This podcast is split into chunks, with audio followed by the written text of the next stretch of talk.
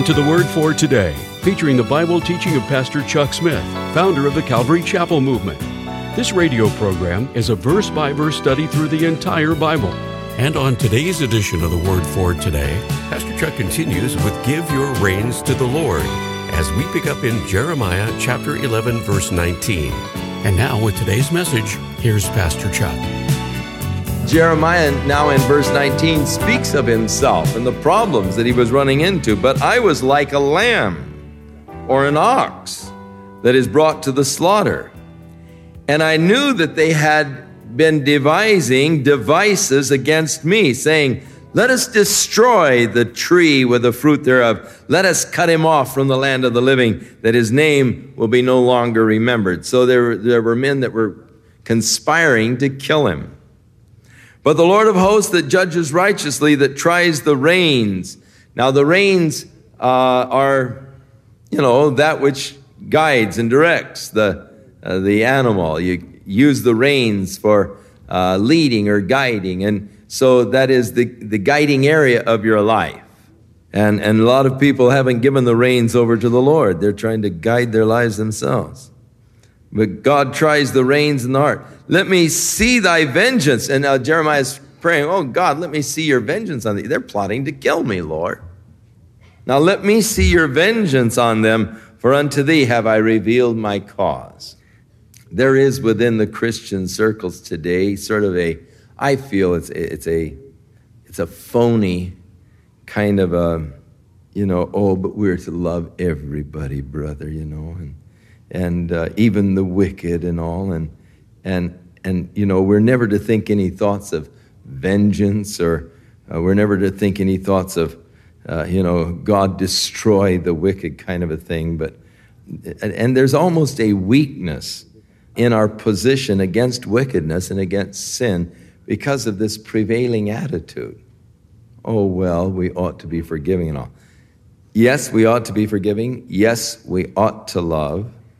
And I don't deny that and I'm not denying that. But there is also a time when we need to be calling for God's righteous judgment. And I think that a part of our whole moral laxity in, in the nation today has come from a very tolerant, soft attitude towards evil, towards wickedness. And I think that that's a dangerous attitude. And so Jeremiah is, is saying, God, let me see your vengeance on them. For unto thee have I revealed my cause. God, let me see you wipe them out. Therefore, thus saith the Lord, God answers Jeremiah, of the men of Anathoth that seek your life, saying, Prophesy not in the name of the Lord that you die not by our hands. Quit prophesying in God's name, we're going to kill you. Therefore, thus saith the Lord of hosts, Behold, I will punish them. The young men shall die by the sword, their sons and their daughters shall die by a famine, and there shall be no remnant of them, for I will bring evil upon the men of Anathoth, even the year of their visitation. So God promises He's going to bring judgment upon these who had conspired to kill the prophet of God. Now, Jeremiah goes on, and, and he is talking now about the situation, the, the wicked man Jehoiahaz that is in power. And he begins by saying, Righteous art thou, O Lord, when I plead with thee. Starting from a base, from a foundation that is very important. Know this that God is righteous and God is fair. Now, I will not always understand the righteousness of God or the just, justice or judgments of God. You see, as a Christian, we have problems. Because I believe that God is righteous, because I believe that God is love, I have difficulty understanding a lot of things that are happening in the world. Because it seems that if God is a God of love, then why would He allow these things to take place? If God is a fair God, if He is just, then why is it that wicked people oftentimes prosper, have great prosperity, And so many times, good, righteous people are hurting, suffering. Now, if I were God, I would bless all the righteous people and really put the thumb on the wicked, you know. But that would be because I'm stupid. Because then, how would I really know that they loved me for me? They might just be, you know, mouthing words because they don't want the thumb to squash them out. If all righteous people were just blessed, had a great prosperity and everything else,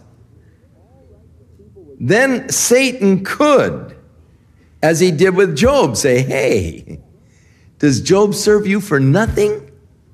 Look at the way you've blessed that fellow. Why, anybody would serve you if you bless him like that. You don't know that Job really loves you. You don't know that Job is really faithful. He's a mercenary. He just got good sense. And the way you've blessed him, he's just worshiping and praising you because of the prosperity you've given to the guy. I was talking with a fellow the other day, very wealthy man. We were having lunch together, and he was telling me of, of his difficulties. The difficulty lay in the fact that he was going with different young ladies, but he really didn't know if they really loved him or not. He said he, he felt like he needed to go somewhere off somewhere and put on jeans and, and you know, to put aside his fancy cars and yachts and, and everything else because he was looking for a woman who loved him, not his checkbook. And he said, I really don't know. He said, they all know me. They know who I am. They know, you know, what I've got. And so I don't know when they come smiling to me and making conversation if they're really interested in me or interested in my pocketbook, my checkbook. Well, that would be a difficult problem. And it would be the same problem God would have if He cursed all the wicked and blessed all of the righteous. He wouldn't know if you really loved Him or not. But when here I'm seeking to live a good life and, and things go bad and I still love him, I don't turn on him and curse him because, you know, things are suddenly going downhill and, and I've made a foolish mistake and, and all, and I, and, and I say, oh God, and I begin to curse God. Then, you see, he would know. So God lets me go through the fire. And I still worship and praise the Lord. Say, all right, you know, I'm His. I, you know, st- still love you, Lord. I don't love you because I've been blessed. I just love you because I love you, because of you. Not because of your blessings or, or whatever you've done. God, I just love you because you're you. And, and God knows that. When we, in our adversities, continue in our devotion and love to Him. So God allows us our adversity. God allows us problems. God allows us suffering. And He allows the wicked to prosper because He doesn't want mercenaries. He doesn't want people just worshiping Him because of, of the fringe benefits, but because of Him Himself. So Jeremiah is, is wrestling with this God, I know you're righteous. Uh, it's not a question. Of that. I'm not challenging. Now, the mistake that people often make is that they do challenge God. When they say, if God is a God of love, why does God? And that's challenging God. If you come and say, now, God, I know that you're a God of love, but I sure don't understand, you know, if you love me, why you've allowed this to happen to me. That's all right. God accepts that just as long as you're not challenging his love for you you can surely challenge the circumstances of your life. I mean, you can, you can ask God why things are happening to you. God, I know you love me, but Lord, why is this happening in my life? Why are things going wrong? Why? And it may be that God will show you something that is, that is not quite right, that He's trying to correct. But it, it's wrong to challenge God. I don't think God loves me. You know, in Job, in all that transpired against him, it said he did not curse God or charge God foolishly. Now, many times you may not curse God, but you may charge God foolishly. You may make foolish charges against God. And we've got to be careful about that. We don't really charge God, well, God doesn't love me. I know He doesn't love me because look what's happened. So, God, I know you're righteous. No problem there. But I want to talk to you about your judgments. God, why do wicked men prosper?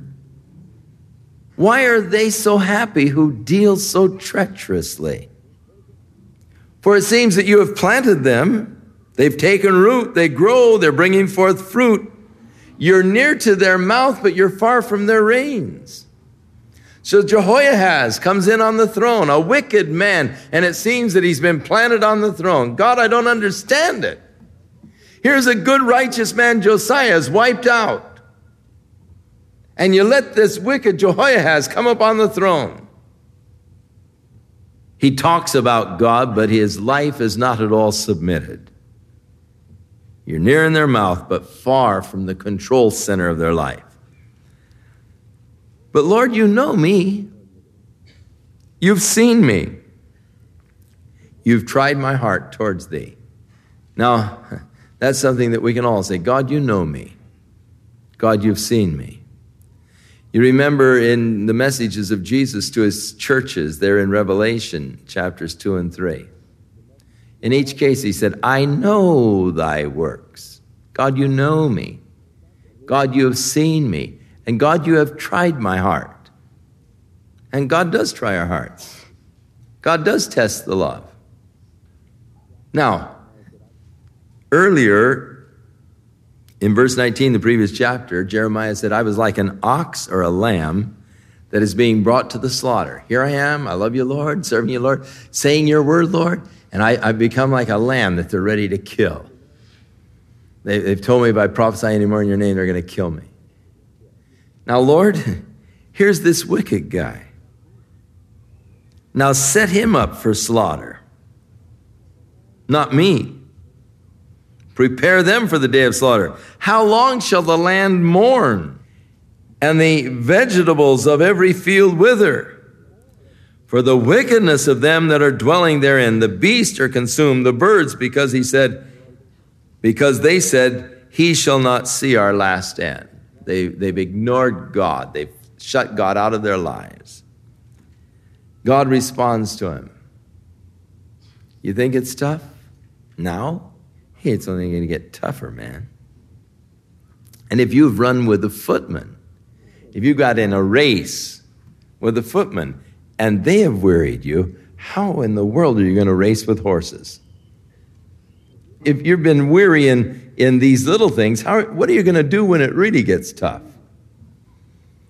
I do believe, I do know that things are going to get much, much tougher before they get better. I do think that our whole society has peaked as far as our standard of livings, culture, and all. I think that we have peaked and are on the way down. We cannot continue to use up the energy resources as we have in the past. We're going to have to start making sacrifices as far as our energy consumption is concerned. We are not producing enough food to feed the hungry world. And as more people get hungry, more demands are going to be made upon our food supplies. And we cannot ignore the third world and its tremendous needs. And whether we like it or not, demands are going to be made upon us that are going to call for greater sacrifices. And, and the high standard that we've come to expect and to enjoy is, is over, and, and we're on the way down.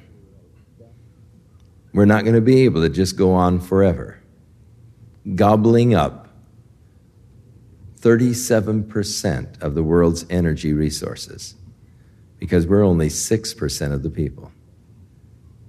And, and it's over. The holiday, the picnic is over. Things are going to start getting tougher, and they're going to get much tougher before they get better. Now, if you've run with a footman and they have wearied you, what are you going to do when you start racing against horses?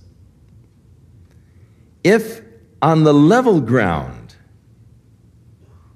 you become tired, how are you going to run through the marshes of Jordan? Now, God doesn't really answer the question, Lord, why do the wicked prosper? And here I am, a righteous man, and they're threatening to kill me. Lord, how come? God doesn't answer. He just says, hey, it's not tough yet, Jeremiah. It's going to really get tough. What are you going to do then? Now, God acknowledged that Jeremiah had been running. You've been running with a footman. You've been doing it. How have you been doing that? You've been doing it with the strength and the guidance of the Lord. And that strength and guidance that you've had in the past is the same way that you're going to be contending with horses. You've got to trust in the Lord. Now, God is got all of us in training. The Bible says, You are his workmanship, created in Christ Jesus unto the good works that God has before ordained that you should fulfill. God has each of us in training as he is preparing us for the future. God always prepares his children for whatever they will be facing. And God knows what you're going to be facing in the future. And thus, God has been training you to prepare you for it because He'll never take you into anything by a great shock and surprise. He'll never bring you to any place but what He hasn't already prepared you for that place.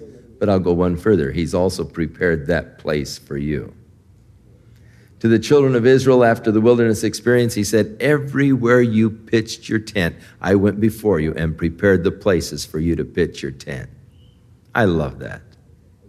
God's gone before me, prepared every place for me to pitch my tent. I never arrive at any place but what God has not preceded me there and fixed it all up just for me but He's also been working in me to prepare me for that place. So God is working in each of us, preparing us for the more difficult days that are to come, teaching us to rely on Him, teaching us to trust in Him, teaching us the lessons of faith, teaching us to know that God will not fail us, God will see us through. No matter what may come, the Lord will be with me and will help me. And he's been teaching me and training me because one of these days I'm going to be running with the horses. But if I haven't been running with a footman, I'll never be able to run with the horses. So God is working in your life. So these little trials and testings that you're going through, they're all a part of God's work in his preparation of your life for things in the future that will be yet even more difficult than what we have experienced in the past. So this is God's response to Jeremiah. The nation is going downhill. Jeremiah can see that the nation is going downhill. And wicked men are in control and guiding it downhill. God, why have you allowed the wicked to prosper?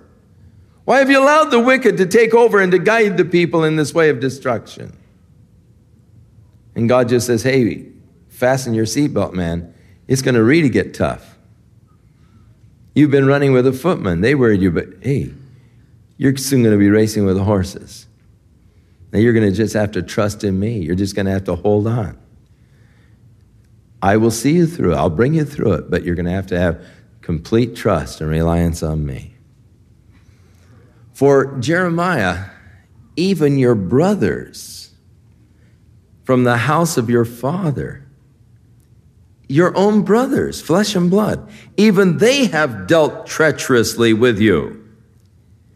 They have called a multitude of people after you. So don't believe them, though they speak fair words to you.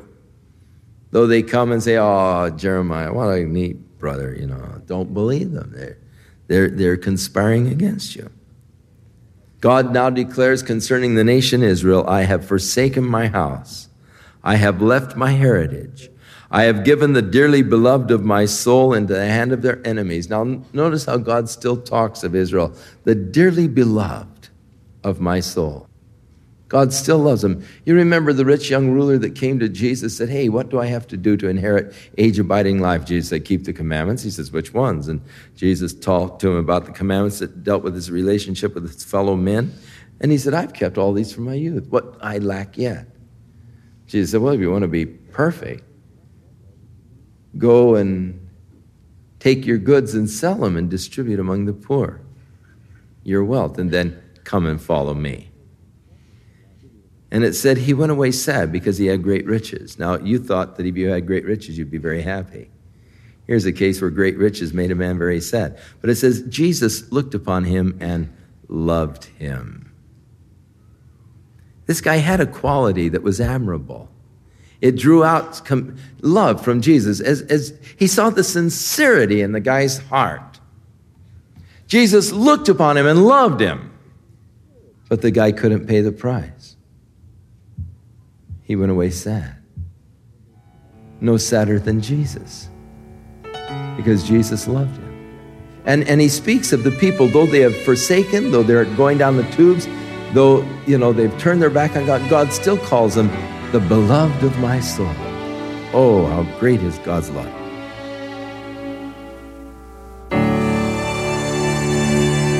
We'll continue with more of our verse by verse Bible study the book of Jeremiah in our next broadcast as Pastor Chuck continues to teach through the Bible, and we do hope you'll make plans to join us. But right now, if you'd like to order a copy of today's message, simply order Jeremiah 11 through 12 when visiting thewordfortoday.org.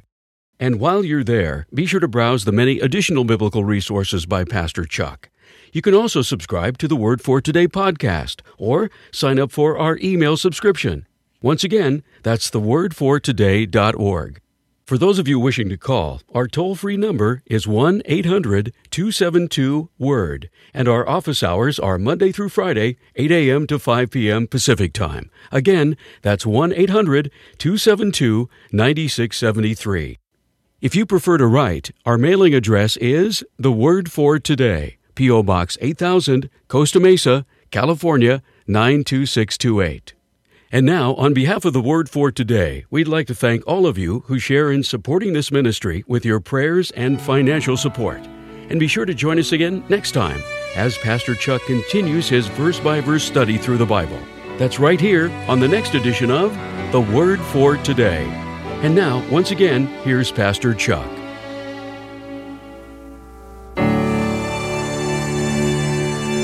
May the Lord enrich you in all good things in Christ Jesus.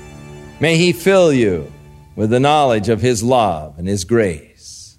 And may you walk in fellowship with Him. And may the Lord continue His work in your life as He draws you unto Himself, as He cleanses you through His Word, as He fits you and prepares you for that work that He would have you to do in touching the needy world around. God bless you. God strengthen you and keep you ever in His love and in His will. In Jesus' name.